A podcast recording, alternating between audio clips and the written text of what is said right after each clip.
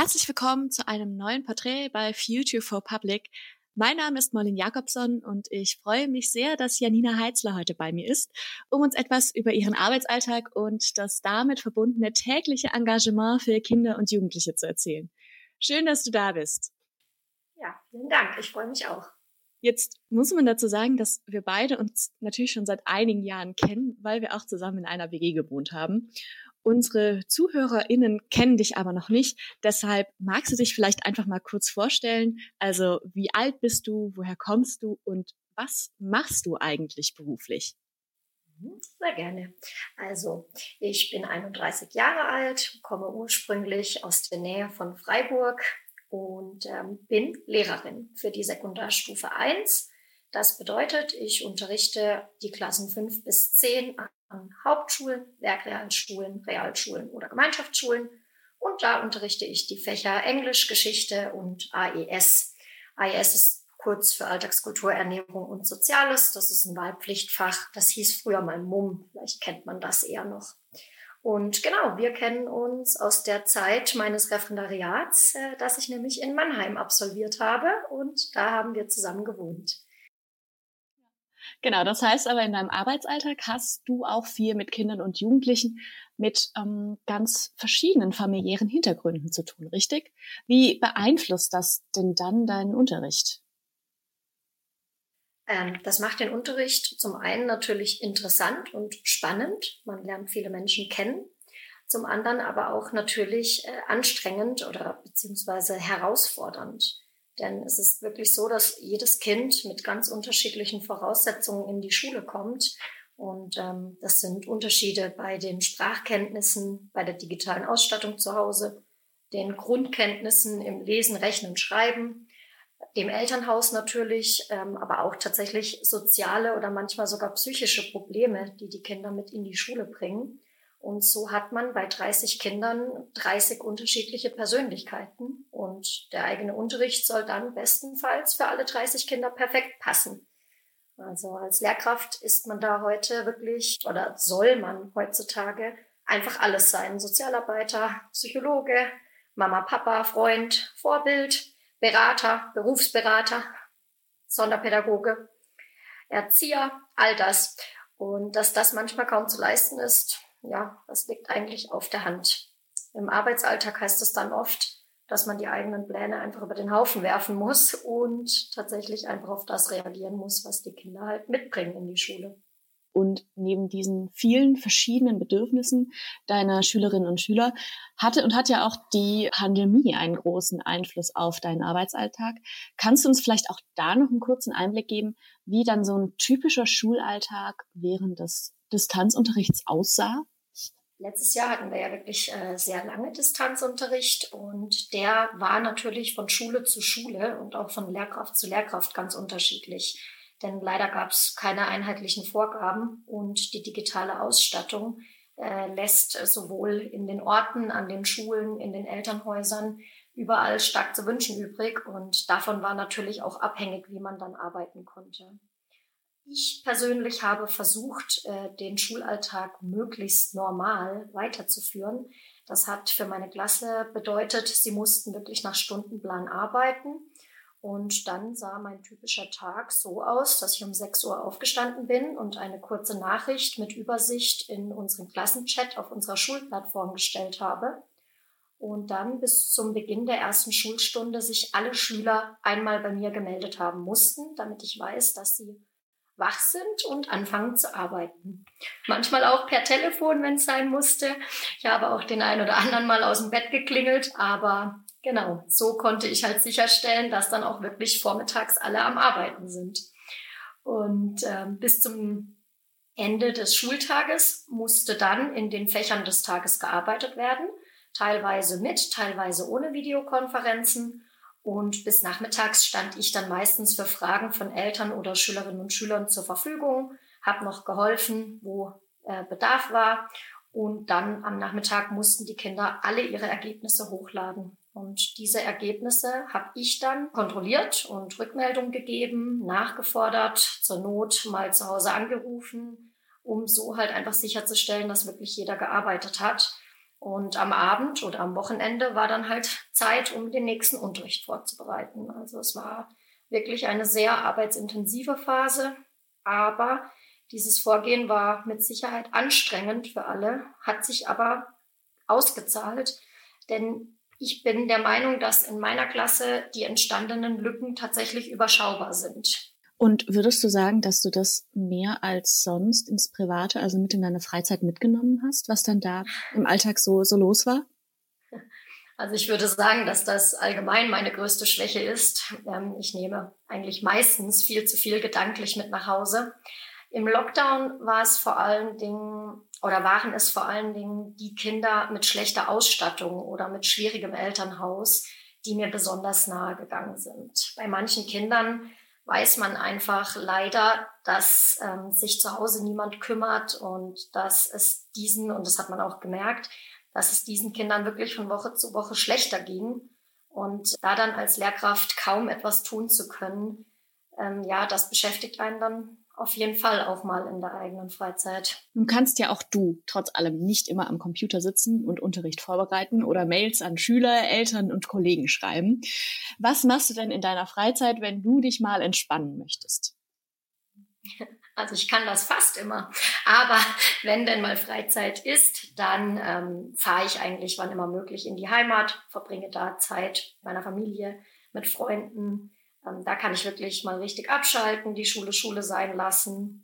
Aber ansonsten mache ich gerne Sport, koche, lese, verbringe Zeit mit meinem Partner oder liege auch einfach mal auf der Couch. Also meine größte Leidenschaft ist das Reisen. Ähm, wann immer also möglich verbringe ich Zeit mit der nächsten Reiseplanung, was ja jetzt leider lange nicht möglich war. Aber ja, das mache ich so in meiner Freizeit. Und ich hätte noch eine Frage, die eher ins Private geht, nämlich was ist dein Lieblingsessen? Und gibt es dazu auch eine kleine Geschichte oder Anekdote beziehungsweise eine Erinnerung, die du damit verbindest? Und ich weiß ja aus Erfahrung, dass du gerne Käsebrote mit in die Schule nimmst. Das darfst du jetzt aber nicht als dein Lieblingsessen nennen. Das hat viel zu viel mit der Arbeit zu tun. okay, dann wird es tatsächlich schwierig, denn tatsächlich das gute alte Käsebrot ist immer noch mein Begleiter. Ähm, nein, da würde mir ganz spontan einfallen ein thailändisches Gericht. Das nennt sich Pat Krapau. Ist ein thailändisches Gericht mit Paprika und Hackfleisch. Und äh, das esse ich einfach sehr, sehr gerne. Das kann man auch zu Hause gut machen. Und das erinnert mich einfach an meine schönen Asienreisen. Und tatsächlich habe ich das äh, in Asien an einem Straßenverkauf einmal gegessen und zwei Freunde, die ich dort kennengelernt habe, die haben etwas anderes bestellt am gleichen Straßenstand und die haben sich eine böse Lebensmittelvergiftung zugezogen. Ich bin da zum Glück heil davon gekommen und ähm, trotzdem muss ich da natürlich oft dran denken. Ansonsten gilt das Gleiche auch für äh, ein Kurkuma-Curry, das wir oft machen. Das ist auch einfach lecker und das mache ich auch einfach gerne. Ich mag die asiatische Küche in alle Richtungen. Und natürlich darf an dieser Stelle vielleicht auch die Nudelsuppe von meiner Omi nicht fehlen oder die Rouladen von meiner Mama. Also ich glaube, so gesehen habe ich viele Lieblingsgerichte, auch außer dem Käsebrot. Und ich habe jetzt Hunger. Ja. okay, lass uns mal nochmal über deine Arbeit als Lehrerin sprechen. Ähm, was sind denn für dich besonders schöne Momente, an die du dich gerne erinnerst? Und wenn es mal richtig stressig wird, was motiviert dich denn weiterzumachen? Also Erinnerungen, würde ich sagen, habe ich jetzt schon wirklich unzählige, schöne, zum Glück. Tatsächlich sind es oft die kleinen Dinge, die man im stressigen Schulalltag manchmal kaum wahrnimmt. Und dann fährt man aber nach Hause und freut sich plötzlich im Nachhinein und muss schmunzeln oder lachen. Ähm, das sind so die kleinen Dinge, die meinen Beruf auf jeden Fall schön machen als ja groß oder große Überraschung hatte ich äh, meinen letzten Geburtstag auf jeden Fall, den werde ich für lange Zeit, nein, für immer wahrscheinlich in Erinnerung behalten, denn da hat mich meine Klasse wirklich sehr überrascht. Also da haben die wochenlang hinter meinem Rücken geplant und gebastelt und Geschenke gekauft und ähm, mir dann wirklich eine riesen Überraschung gemacht. Ich ähm, bin damals dann ins Klassenzimmer gekommen und dann wurde gesungen und es gab Kuchen und sie hatten die ganze Tafel beschriftet und das war wirklich äh, sehr, sehr schön. Da spürt man einfach die Wertschätzung der Schüler Und das sind schon Momente, die einem wahnsinnig gut tun. Aber es sind auch manchmal kleinere Dinge. Also einmal bin ich auch in die Stunde reingekommen, um meinen Unterricht zu starten. Es war Weihnachten und dann hat meine Klasse einfach ein Weihnachtslied gesungen. Und das sind einfach so Momente, wo man lachen muss und wo man einfach die Zeit mit den Jugendlichen wirklich genießt. Ähm, dann haben sie mir auch mal ein Zeugnis geschrieben. Ähm, zum Glück habe ich nur Bestnoten bekommen und ja. auch sowas. also das, ist, das sind dann schon irgendwie nette Ideen, die dann wirklich von den Kindern auskommen. Und sowas machen die halt nur, wenn die Beziehung stimmt. Und daran merkt man das dann natürlich. Ähm, ja, ach so, und was motiviert mich? Ja, die Kinder und Jugendlichen natürlich. Also ähm, immer wann immer es mal schwierig ist oder stressig ist, dann denke ich mir oft, dass die Kinder es trotzdem verdient haben, einen ordentlichen Unterricht zu bekommen und dass man gut gelaunt und ausgeschlafen und motiviert wieder in den Unterricht startet. Und ähm, wenn es mal ganz schlimm ist, für solche Fälle habe ich tatsächlich eine kleine Kiste mit lieben Worten. Auch das war mal ein Abschlussgeschenk oder ein Abschiedsgeschenk von einer Klasse und da sind lauter Zettel von den Schülern drin, auf die sie Dinge geschrieben haben, die sie an mir besonders schätzen oder warum ich eine gute Lehrerin bin. Und das geht natürlich direkt ans Herz. Und ähm, da brauche ich eigentlich immer nur kurz drin zu schmökern und schon weiß ich wieder, warum ich meinen Job so gerne mache. Ach, wie schön. Ja. ja, Nina, jetzt hätte ich noch ähm, gerne ein kurzes Statement von dir, warum es sich denn lohnt, sich im Lehrberuf zu engagieren. Viel hast du ja schon genannt, ähm, aber vielleicht hast du doch noch mal ein kurzes Statement für uns. Also ich habe ja schon gesagt, also diese vielen Dinge, die da dann auch zurückkommen von den Schülern, das ist es auf jeden Fall wert. Ich predige meinen Kindern oft geben und nehmen. Und bei den Kindern ist es oft so, man muss in Vorleistung gehen, man muss viel geben, aber dann irgendwann kommt dieser Moment, an dem alles zurückkommt. Und in diesem Moment, da wird es einem einfach warm ums Herz und dann weiß man auch, warum man seine Arbeit mit Engagement macht. Ansonsten würde ich sagen, natürlich, weil die Jugend von heute unsere Zukunft ist. Also das, das klingt jetzt irgendwie so abgedroschen und hat man irgendwie schon oft gehört, aber es ist halt nun mal so.